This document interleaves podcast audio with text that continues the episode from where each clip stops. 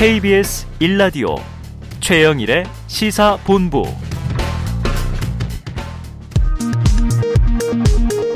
이 시각 라디오 정보센터 뉴스입니다. 윤석열 대통령이 북한이 다시 우리 영토를 침범하는 도발을 일으키면 9.19 군사합의 효력 정지를 검토하라고 지시했다고 김은혜 대통령실 홍보수석이 밝혔습니다. 더불어민주당 이재명 대표는 조 바이든 미국 대통령이 윤석열 대통령의 발언을 부인하는 듯한 발언을 한 데 대해 안보 무능을 말폭탄으로 감추려다가 급기야 한미 동맹의 신뢰를 훼손할 수 있는 무리수를 둔 것이라고 윤 대통령을 비판했습니다. 더불어민주당 등 야당 국회의원 58명은 교육부가 고시한 2022년 개정 초중고교 교육과정에서 5.18 민주화운동 단어가 삭제된 것에 대해 심각한 민주주의의 훼손이자 대한민국 민주주의 발전의 후퇴라고 비판했습니다. 대통령실은 해당 용어가 윤석열 정부에서 삭제됐다는 것은 사실이 아니라고 밝혔습니다. 지금까지 라디오 정보센터 조진주였습니다.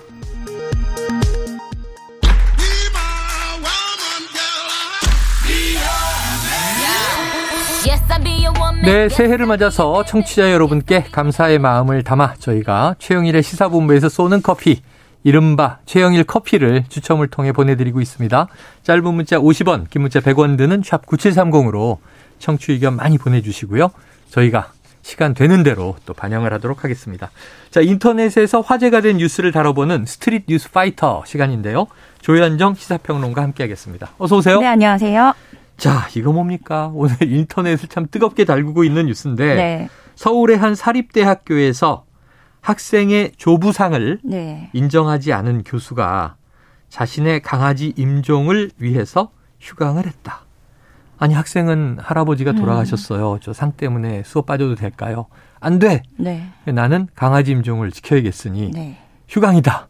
이게 뭡니까? 바로 그겁니다. 네. 너무 요약을 잘해 주셨는데요. 그 최근 대학생 온라인 커뮤니티 에브리타임이란 곳에 올라온 게시글이에요. 이 글이 조부상 출결 불인정 교수 대반전이라는 제목으로 네네. 지금 온갖 온라인 커뮤니티에 다 확산이 되고 있습니다. 예. 그 글쓴이 A 씨가 그 말씀하신 대로 할아버지가 돌아가셔서 장례 때문에 수업 참석이 어려우니까 출석을 인정해달라고 요청을 했지만 네네. 교수는 거절을 했고요. 그리고 또 공결이라고 해서 네. 예, 이제 결석했지만 이거는 부득이한 사정이니까 출석으로 쳐주잖아요, 보통. 네, 보통은 이제 코로나 걸려도 그렇고 네네네. 이제 상을 당했을 때는 그렇게 해야 되는데 음. 그래서 A 씨가 받아들이지 못하고 재차 학과 사무실에 문의를 해요. 음. 그런데 음. 이건 교수 재량이다라는 답변만 네네. 돌아옵니다.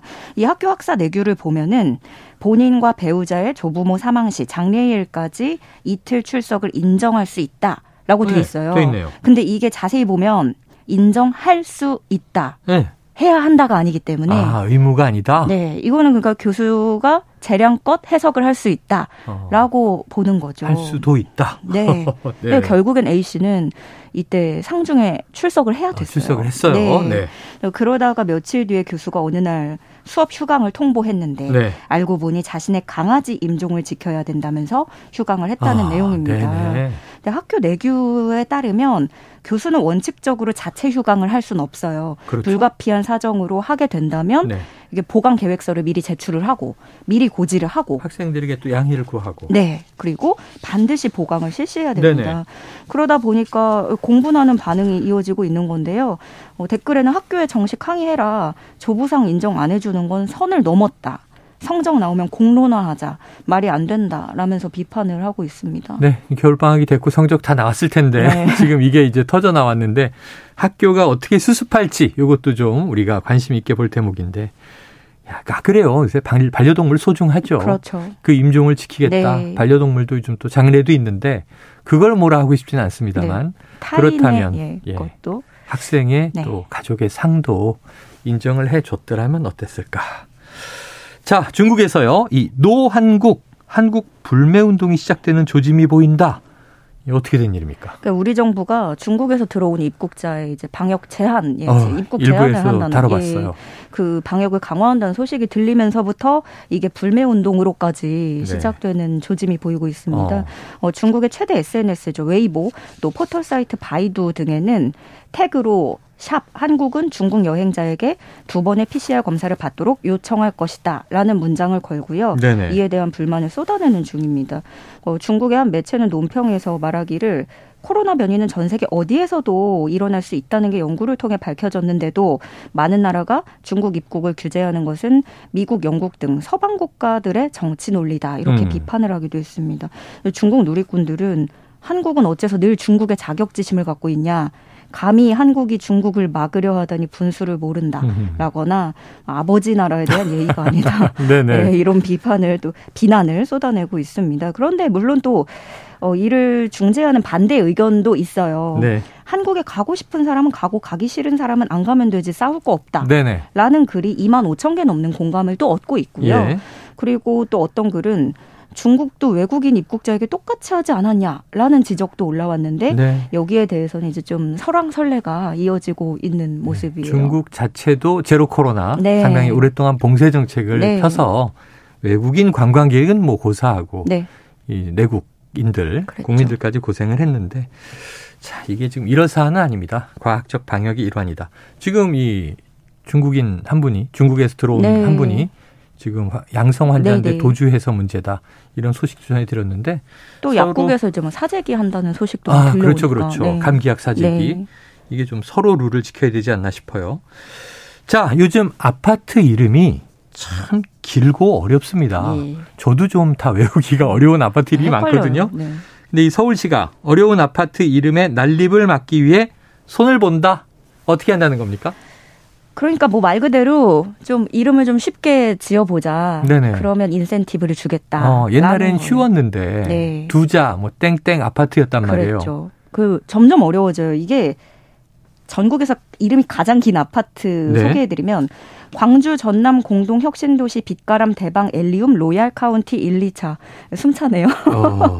25글자고요. 이야. 단지 구분을 빼도 23글자고 그 외에도 울산 블루마시티 서희 스타힐스 블루원 아파트 어. 인천 소래 논현구역 C10 블록 에코메트로 3차 더 타워 네. 네. 한 부동산 시장 분석 전문 회사가 조사한 결과에 따르면 2019년 전국에서 분양된 아파트 단지 이름의 평균 글자 수가 음. 9.84자였습니다. 네네. 근데 90년대 평균에는 4.2자였고 예. 2000년대 초반 들어서 6.1자였으니까 어. 계속해서 이게 길어진 추세인 거죠. 예. 네. 그래서 뭐 이제 다들 집 주소를 못 온다. 모르고 옆 단지 갔다. 좀 이런 경우 좀 많거든요. 예. 네. 그리고 외래어를 넘어서 외계어 수준이다. 라는 불만도 나오고 음. 오죽하면 이런 얘기도 있었잖아요. 뭐 시어머니 방문 횟수가 줄어든다. 부모가 자식 집도 못 찾는다. 웃지 못할 얘기들이 그런 얘기가 많다 보니까 네. 제가, 제가 어느 날 택시를 탔는데 택시 기사님이 음모론을 제기하시는 거예요. 고속터미널에서 할머니를 네. 모시고 가는데 아파트 이름 길어서 어딘지 모르겠더래요. 그래서 아하 며느리가 시어머니 못 오시게 하려고 네. 긴 이름의 아파트에서 사는가 보다.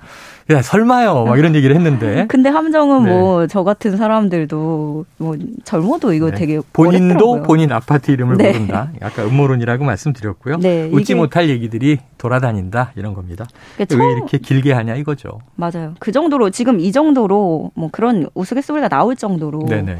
어렵다 이건데 예. 이게 처음에는 뭐 마케팅으로 시작을 한 거죠. 네. 뭐 자신들의 특장점을 이름에 내세운 건데 네. 예를 들어서 뭐 산이 근처에 있으면 forest, 어, 숲이 있다. 네. 중심부에 있으면 central, 네. 공원이 있으면 park. 어. 음, 하버뷰, river, 예, prestige. 뭔가 요, 바다, 물이 보인다 이거죠. 네. 여기에는 뭐 원베일리, 뭐 루센티움 여기. 이제 뭐 이런 것까지 또 추가가 됐고요. 네. 또 제가 본것 중에 루체하임이라는 이름이 좀 특이했던 네. 게 luce는 이탈리아어고 Heim은 독일어래요. 그러니까 이게 네. 두 나라 말을 또 아, 섞어버린. 네. 음. 네, 한때 이름이 좀 어렵고 외국어면 있어 보이는 듯한 인식이 조금 있었잖아요. 네네네. 네, 네. 그래서 집값을 올리려고 이름을 바꾸거나 그런 뭐 조합원들이 그런 걸 추진하는 경우도 있었고 어. 예를 들어서 부영 사랑으로 같은 경우에는 이름이 촌스럽다. 네네. 이런 지적도 있어서 뭐 이렇게 아하. 막 이렇게 설왕설래 하면서 네네. 바꾸자 말자 막 이랬었거든요. 아유, 옛날에 그냥 뭐 주공 그래도 아파트 가면 비싸지더구만요. 네. 그리고 또 한 가지는 이제는 컨소시엄 형태라고 해서 네네. 여러 건설사들이 공동으로 참여를 하잖아요. 아. 그러다 보니까 그 참여 건설사들 브랜드를 다 네. 넣는 거잖아요. 하나에. 네, 네. 그래서 그래서 단지명이 이제 뭐 끝도 없이 이어지는 건데. 네, 네.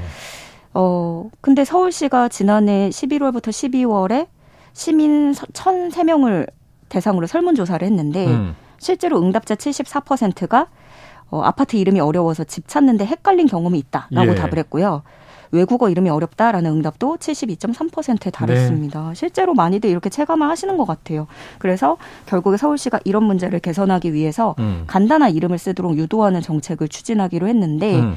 법적으로 뭐 이런 민간 아파트의 이름을 규제할 근거는 없기 때문에 네. 가이드라인을 제시한다는 거예요. 그러니까 예를 들어서 재건축 재개발 과정에서 쉬운 우리말 이름을 지을 경우에 보상하는 방안을 음. 고려한다거나 인센티브를 준다. 네, 이런 식인데 보다 구체적인 방법은 다양한 의견을 모아서 마련할 계획이라고 합니다. 그래요.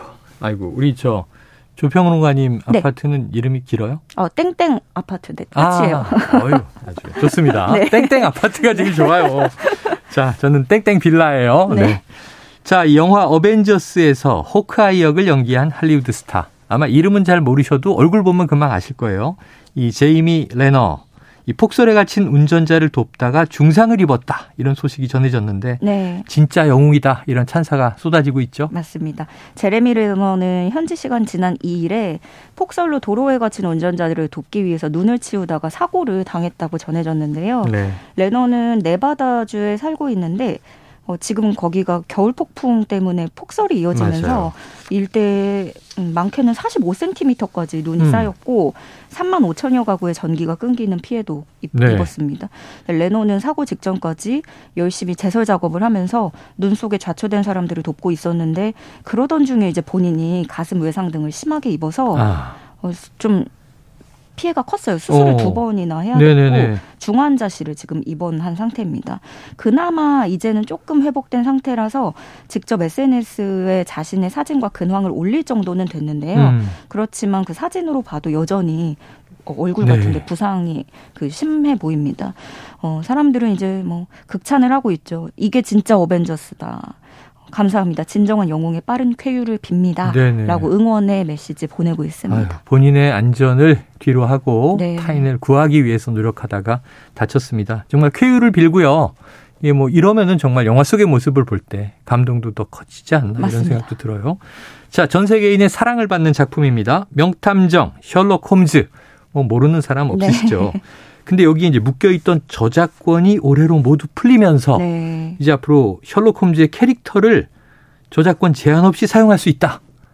야, 그렇게 됩니까? 많은 분들이 기다리셨을 것 같아요. 네네. 이게 코난 도일의 마지막 작품인 셜록 홈즈의 사건집을 포함해서 네. 1927년도 작품 저작권이 2023년을 어, 맞아서 일제히 소멸됐습니다. 네네. 앞으로 홈즈를 포함해서 코난 도일 추리 소설 속의 내용이나 등장 인물은 어. 저작권 허가를 따로 받지 않아도 합법적으로 네네. 공연되거나 각색이 될 수 있는 거죠. 어허.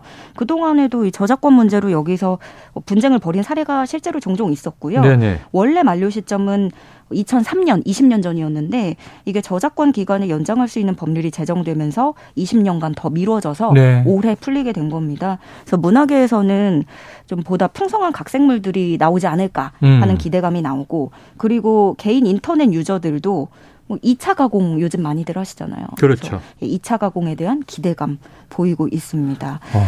어, 이날 또 저작권이 소멸한 다른 똑같은 동년대 1927년도 소설로는 버지니아 울프의 등대로, 네. 어니스트 해밍웨이의 여자 없는 남자들, 음.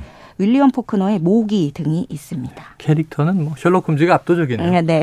밑도 끝도 없이 여기 셜록 홈즈 캐릭터 하나 갖다 놓고 얼마든지 또 나올 네. 수 있으니까. 최영일과 셜록 홈즈의 시사본부 이렇게 해볼까요? 네, 괜찮은데요. 알겠습니다. 저는 그럼 왓슨으로. 오늘 말씀 여기까지 듣죠. 지금까지 조현정 시사평론가였습니다. 오늘 말씀 고맙습니다. 고맙습니다.